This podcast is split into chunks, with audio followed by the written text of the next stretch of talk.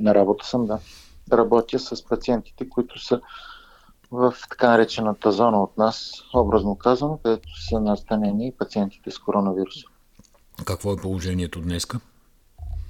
Днеска е, някои от тях са в стабилизирано състояние, други имат влушаване. Една от пациентките ни има подобрение. Общо 6 са на брой пациентите с клинични симптоми на коронавирусна инфекция. Вие имате ли представа всъщност кой ще се подобри, кой ще се влуши, изобщо колко е предвидима тая? Говоря ви, говоря ви от ежедневните наблюдения, които извършваме вътре пациентите.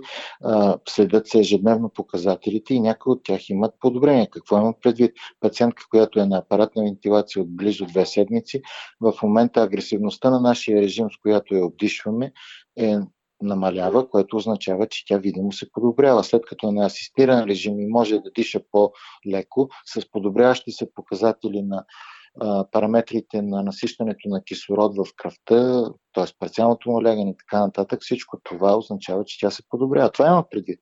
Докато при други тези показатели се влушават. Аз нямах предвид нищо като упрек или съмнение към вас. Напротив, исках да питам дали болестта се развива вече по типичен начин, дали я опознавате тази повече. Болест, тази болест това мнение, което имам за това заболяване във връзка с пациентите, които преминаха при нас, е, че се развива като тотално нетипичен начин. Абсолютно нетипичен начин. Нищо подобно не сме се сблъсквали с този момент. Аз от 27 години се уча да вентилирам, може би още не съм се научил, се, се уча да вентилирам болни. Да, е Богу, такова нещо до сега аз лично не съм виждал, както и екипа, с който работя нищо общо с подобните на други пациенти с вирусни пневмонии, които стигат до апаратна вентилация и така нататък. На нас преди известно време ни се наложи да вентилираме 6-месечна пациентка с ботулизъм, подобно на отравянето на скрипал, за да стане ясно за какво става въпрос. Ами извадихме я, жената си ходи, живе, здрава, изпраща ми на, на всички празници поздрави от Самоков успяхме да се справим с нея, което никой не вярва, че го е извадим тази пациентка и в същото време в момента ние имаме крайни затруднения с вентилацията на пациентите, които са с коронавирусна инфекция. Не казвам, че е невъзможно, казвам, че е трудно и болестта ни изненадва със всеки измина ден по начина по който се развива. Вие как работите? Следвате протокол общ за да кажем, подаден от щаба, от Министерство на здравеопазването, не знам точно Сега, какъв е протоколите, които следваме, са а, базирани на три неща. Първото нещо, това е Европейската асоциация на анестезиолозите и реаниматорите съответно, които ежеседмично имат така наречените вебинари или интернет срещи, на които ние се срещаме онлайн с всички водещи специалисти в Европа по този казус. Втория протокол, на който е базирана нашата информация, което предлагаме, е на професор Пол Марик. Той е от източна Вирджиния, а пък той ползва шанхайския модел, в частност на професор Линк Мао, да, ако не се лъжа. И третото е специално на италианците с професор Пао Пелоси и колектив съответно, който пък имат също и малко вариации в италианския модел. Тоест мятам, че това, което ползваме като информация и като наблюдение, се базира наистина на световно ниво. Без да, без да отричам това, което е от, в България се предлага като протокол. Между другото, това, което получих днес в електронната си почта, като предложения за протокол и така нататък е абсолютно едно към едно на, на Помарик от източна Вирджиния. Има ли място за, не знам как да го кажа, творчество от ваша страна, т.е. да реагирате значи, на момента с нестандартно категорично, решение. Да, категорично да, защото всички протоколи така или иначе не са штампа, а те се имат вариации помежду си и така или иначе ние ги базираме, нашето лечение се базира на индивидуалните особености на пациент. Пациентите не са еднакви, няма как да бъдат еднакви тези пациенти и съответно ние правим корекции и вариации според индивидуалното състояние на пациента. Кажете нещо около, възраст, около възрастта това, че... Нали, това е ние... много интересен. Това е наистина много интересен въпрос. Ние сме свикнали защото... да възприемаме, че рисковата група е 65 плюс с съпътстващи да, заболявания. Да, точно, да, така го написаха всички, имайки предвид, че възрастните пациенти носят в себе си доста предружаващи заболявания, които определят тежестта и прогнозата на развитие при тези пациенти. Но, но, едно голямо но ще отворя и ще ви кажа следното. Няма да говоря за възраст, ще говоря за придружаващи заболявания, които така вирус има особен афинитет към тях. Артериална хипертония. нарушен глюкозен толеранс или диабет, хиперлипидемия, наднормено тегло, хронично обструктивна белодробна болест, астма. Това да ви звучи като само за възрастни пациенти. Това звучи за всички пациенти и за млади, и за средно такива на възраст и за възрастни. Сега в край на краищата, ако имаме а, едно, един хиперлипидемиден синдром с а, така на повишено наднормално тегло, това по никакъв начин не поставя пациента на 40 години в благоприятна група или пък диабет не контролиран, специално не контролираме диабет, или пък пациент, който има в момента на 43 години с доказан карцином на белия троп, т.е. така наречените всички социално значими заболявания, това по никакъв начин не ги поставя по-младите пациенти в някакъв оптимален режим спрямо това заболяване. И другото, което така искам да ви кажа, още от средновековието доста картини са се нарисували, в които и богати, и бедни, т.е. всякакъв социален статус и възрастни и млади играят танца на смъртта. Така че тук не мога да бъда категоричен, че това заболяване ще се отнася само за възрастните пациенти и едва ли не младото поколение е по някакъв начин ще бъде пощадено или пък съответно няма да го прекара така тежко. Аз като лекар не мога да взема такава позиция, наблюдавайки пациентите, които са при мен. При тази пациентка, за която ви казвам, че макар и трудно имам някакъв тип подобрение, нейният син, който е с 22 години по-млад от нея, почина. Ние го загубихме. Така че как мога да кажа, че аз едва ли не а, имам предпочитание или пък който да е от колегите ще има предпочитания към а, младите пациенти, а пък възрастните ни съответно няма да бъдат обгрижвани или нещо от това, защото те ще ли да бъдат повече ударени от това заболяване. Имате ли всичко? Което ви е необходимо в Света Ана? Значи, благодарение на персонално така ангажимент на ръководство на болницата на този етап, всичко от което се нуждаем, имаме. Какво имам предвид? На първо място организация. Клиниката по анестезиология и интензивно лечение беше разделена на две. Тя и без това си е разделена, но в момента се а, постави едната база под а, така наречената а, да работи с корона пациенти. Допълнително вътре в тази база се направи допълнителна преградна стена, както в момента, между другото, вчера се запознах с този материал, италианците и германците препоръчват точно това да се направи. Ние го направихме преди три седмици без да ползваме този модел, т.е. при нас има и творчески подход, т.е. креативност в цялата тази работа, за допълнително да обезпечим безопасността на персонал, който пък трябва да се грижи за, този, за тези пациенти. Необходими са съответните защитни облекла. Какво имам предвид? Костюми, с които се влиза, шлемове, очила, естествено ръкавици, бутуши и така нататък, за да може всичко това да максимално да осигурим защита на персонала, който пък трябва да се грижи за тези болни. Акцента е върху персонала не на последно място, защото ако той не е наличен, съответно на него място ще дадат абсолютно неподготвени лекари, които нямат квалификацията реаниматори, съответно нещата ще станат доста, доста неприятни. Така че от тази гледна точка е направено всичко необходимо от ръководство на болницата, както и ръководство на клиниката, да се посрещнат тези нужди и съответно да се обезпечи сигурността на пациентите по най-добрия възможен начин, доколкото това изобщо може да бъде така в международен аспект, защото няма как да кажем, че сме по-добри от американци и италианци, но поне ние им отстъпваме. От гледна точка на медикаменти, какво ползвате? Има ли достатъчно, има ли достатъчно изобщо в здравната система в момента? Като медикаменти имаме наличните по протокол за лечение. Край на краищата вида на заболяването е такова, че тук става въпрос за уврена на мембраната, която е в най-тънката част между алвеолите и кръвоносните съдове и насочено към кръвоносния съд, така че тези препарати, които се използват по всички протоколи. Това са нискомолекулни хипарини, други медикаменти, които имат отношение към реологията или лизирането на образуваните тромби, като TPA и така, така нататък. Всичко това го имаме, разбира се. На ниво държава, това се опитах във втората част на въпроса да ви кажа. Вижте, а, значи лечението на това заболяване, смея да твърда, че при липса на вакцина и липса на етиологично лечение, т.е. насочено срещу самия вирус, страда, но това не е само в нашата държава, страда в целия свят. В момента се подхожда в световен мащаб и в България по отношение така нареченото патогенетично лечение и по отношение симптоматично, т.е. се повлияят симптомите не мога да кажа, че в България имаме всичко, но не мога да кажа, че и в света имат всичко. Смъртните случаи в Италия, в Испания, в Франция, в Съединените щати показват, че и те нямат това, което всички искат да имат. А искат да имат какво? Искат да имат медикамент, който е насочен директно срещу вируса, както имаме медикамент срещу грип А, грип Б, нали, който може да го атакуваме и се нарича тамифу. За съжаление, той, това лекарство не работи срещу коронавируса или този вирус и съответно наличие на вакцина. При грипните заболявания също имаме вакцинация и тук е, може би трябва да отворя скова да кажа, че вакцинацията трябва да се преразгледа в национален мащаб, колко трябва да бъде задължително и тези, които отказват вакцинации, в момента е ясно до какво води това нещо.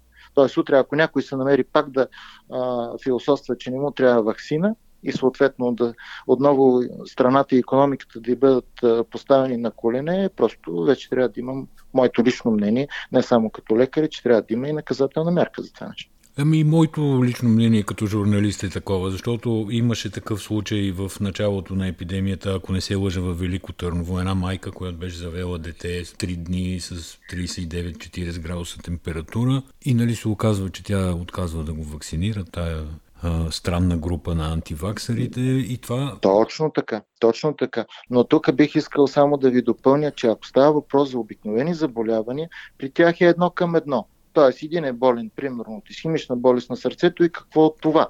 Нали, той не се предава изхимичното болест на сърцето като заболяване, докато при а, инфекциозните заболявания тук ефектът е така наречения стохастичен ефект. Тоест, един може да зарази 10. Тези 10, всеки един от тях по още 10 и става точно това, което в момента става в а, международен план.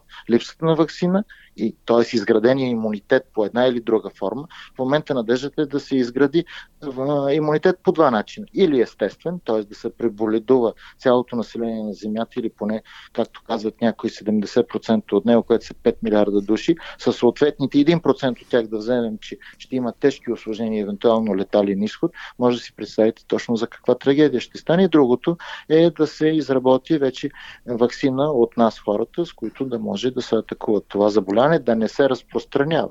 А така или иначе тези, които а, са се заразили в момента, така или иначе би трябвало да го изкарат. Така наречените мерки, които в момента са валидни за България, за, против, частично за, частично против? Тук е много широк този разговор, но абсолютно смея да твърда, че по никакъв начин по никакъв начин не трябва да се допуска рязък пик на пациентите. Т.е. в тази връзка подкрепям естествено решението на щаба и на тези, които са го назначили. Защо? Защото рязък пик ще доведе до много бърз наплив на пациенти в болници. Ние в момента имаме свободни апарати, но нали не трябва да изпуснем нещата така, че тези апарати, както са ми свободни, да станат рязко запълнени и съответно аз да трябва да правя подбор, така както правят в Бергамо, в Нью Йорк, не съм убеден, че като лекар мога да препоръчам такова нещо. Политиката, която в момента се провежда да се държи кривата на а, случаите надолу е абсолютно оправдана, имайки предвид, че ние пък не сме на добре о, така обезпечената държава с реаниматори. Тук има много голяма болка, защото не знам дали обществото знае, в България реаниматорите не са толкова, колкото би трябвало да бъдат. Да, по една или по друга причина. Да, къде са? В смисъл, къде са реаниматорите? Да. Ами няма такива. Просто не съществуват, защото за да има реаниматори, трябва да има политика. А политиката е насочена в каква посока? Първо да има кариерно развитие един реаниматор, т.е. да му се обезпечи адекватно образование и развитие, така че той да може да работи не само в България, но и по света. Второто нещо, което е, трябва да бъде обезпечен с апаратура, апаратура на съответно високо ниво, така че да може съответно да му е интересно да работи с тази апаратура, да се занимава, да се чувства на върха на вълната. И на трето място, не, не знам на вие на кое място ще го поставите, е достатъчното финансово обезпечаване на този персонал. Какво направихме в нашата клиника? Направихме точно това.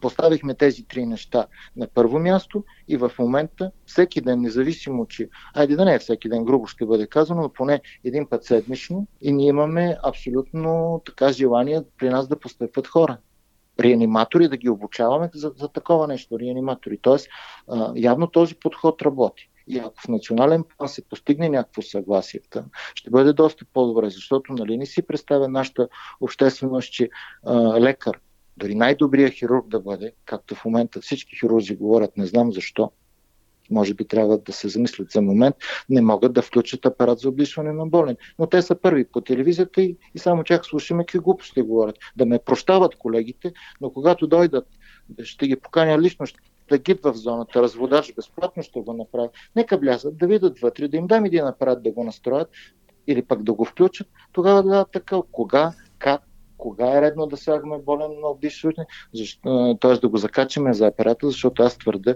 че тези реаниматори, макар и малко в България, знаят кога да поставят един пациент на време за обдишване. Абсолютно на време. Нито по-рано, нито по-късно. Да, заболяването е доста неприятно, доста по-различен ход, но си има обективни критерии, които един анестезиолог, реаниматор, взел специалност, би трябвало да ги знае. И аз се надявам да ги знае. Имате ли нещо специално да им кажете на хирурзите? Които... На хирурзите да. не. На... не. не. Нямам разговор с да. колегите по хирургия, както те не биха приели да им дам акъл как да оперират, но аз ще се обърна към колегите да прочитат последните протоколи на Полмарик, на Пао Пелоси, на Европейската асоциация на анестезиозите, където нещата се измескат по посока на микроциркулация и в момента на първо място трябва да спечи адекватната реология, защото след това оттам идват проблемите. Не е типичния РДС, не е из, извън белодробната вода увеличена. Няма какво да връщаме обратно от алвеолите в съдовете. Проблема е в микроциркулацията, където ние, когато обдишваме пациентите, обдишваме една турба. Колегите знаят какво означава, без циркулация около нея и там идват проблеми при тези пациенти. Това е чисто професионален опит, който мога да им предам в крайна краща. Освен ролята ми на реаниматор, съм и асистент по анестезиология и интензивно лечение, съм преподавател, именно на тази работа анестезиология и реанимация. Имате ли време да четете цялата, цялото търсене на нови медикаменти, айде вакцината да кажем, че със сигурност е далече Нямам, във времето. Ня, не знам дали имам време, но ми се налага да го правя, защото иначе няма как да ползвам знания от преди 5-10 години, които не са малко, разбира се, или от миналата година при това заболяване. В момента те първа от тук нататък при нас анестезиозите, реаниматори ще се пишат книги на тази тема, ще се правят симпозиуми на тази тема, ще се четат доклади на тази тема, ще се номинират грандове, ще се дават за тези, които са излезли с най-добри съобщения. Тоест, при нас това ще бъде в бъдеще време, защото в момента целият свят е в ступор, говоря за анестезиозите и реаниматорите, които в момента така или иначе се опитват да научат верния път и какво да правят. Ремдесивир, Австралия. О, в Австралия излезаха с медикамент, който се прави против краста, ако не се лъжа. Той е на, а, така, на култура, клетъчна култура, на извън, а, извън тялото на жив организъм има в рамките на, на няколко часа, ако не се лъжа, четох това мнение, се постига пълно контрол върху вирусната репликация. Между другото, искам да ви кажа, че в момента съм си в кабинет и този препарат ми е на бюрото. Тоест имам го и какво от това. Нали? Това не означава, че ще бъде приложен. Нали? Просто така за удоволствие, си го намерих и си го сложих, да си го показвам на студентите в определен момент. А защо не може да се по смисъл трябва да мине през Ами защото единственото му, единственото му одобрение е в FDA в Америка и то под формата на таблетки. А, никъде другаде по света не е направен за... Нали, той в момента... А, препарат се нарича промектин, между другото, и този препарат е, се прави при дребни, едри преживни говеда, при свине и така нататък. Е, казвам ви, нали, докъде съм стигнал в удостта си, доколкото ме разбират колегите, да се опитам всичко да взема, да науча, да проверят, може ли, не може ли и така нататък. Ние всички сме поудели от това заболяване, казвам ви го често. Защо се оказва толкова трудно да се възстанови пациент след обдишване, след т.е. да се екстубира? Защото няма нищо типично в обдишването на този пациент.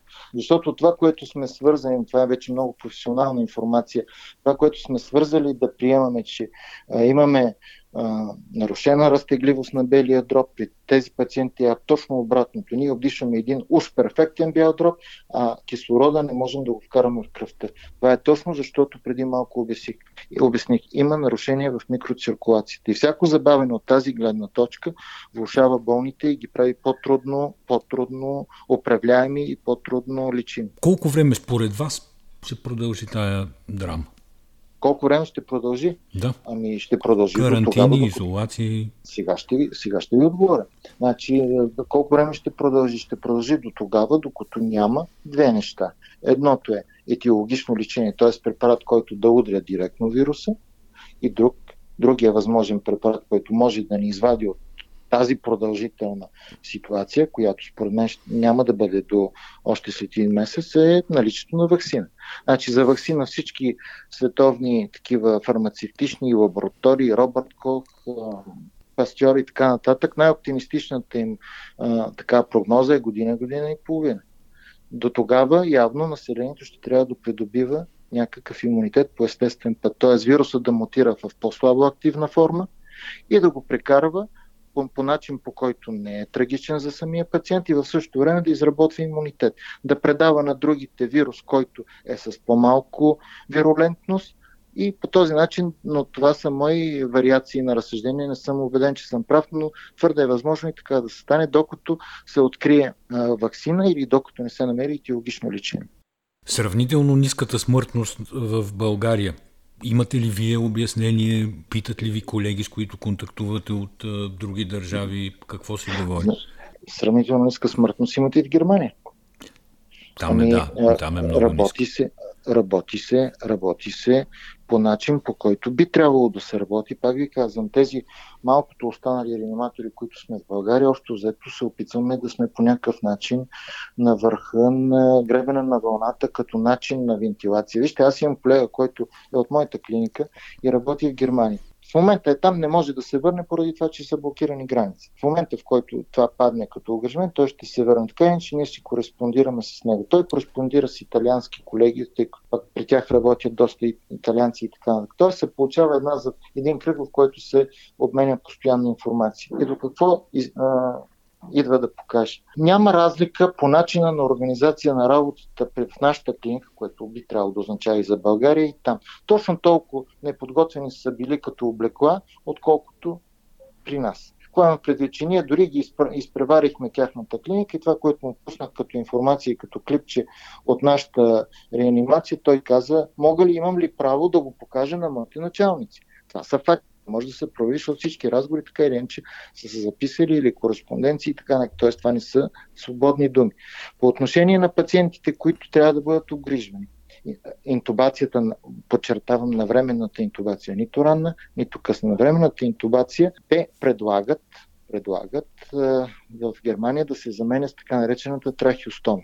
Лидери в трахиостомата в България могат да твърдят, че сме ние на глава от преминали пациенти, едва ли имаме, някой има повече от нас направени трахиостоми. Когато се направи трахиостомата, това е нещо, което по-лесно обдишва пациента, чрез нея се обдишва по-лесно, по-лесно се почиства, по-лесно се поддържа проходимост на трахиобронхиално дърво, по-благоприятно е за пациента и така. Тоест, извинявайте, това е някакъв друг тип машина ако правилно Не, това е друг тип об, а, място, откъдето се обдишва болния. Вместо страба през устата и в трахеята се обдишва директно през гушата, където ние правим малко оперативна интервенция в самата реанимация и поставяме там канюла, канюла трахеостомна канюла. По този начин направени пациентите а, определено се обдишват и се вентилират по-добре.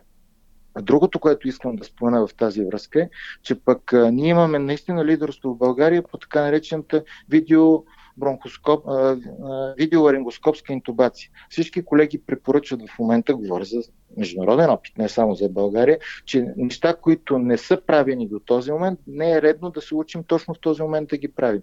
Е при нас тази техника, която в момента се препоръчва при всички така известни световни центрове, е да се пристъпва към, ларингоско... към видеоларингоскопска интубация с цел по-малко въздействие върху персонала. Тоест, чисто практически ние имаме подход какво да правим.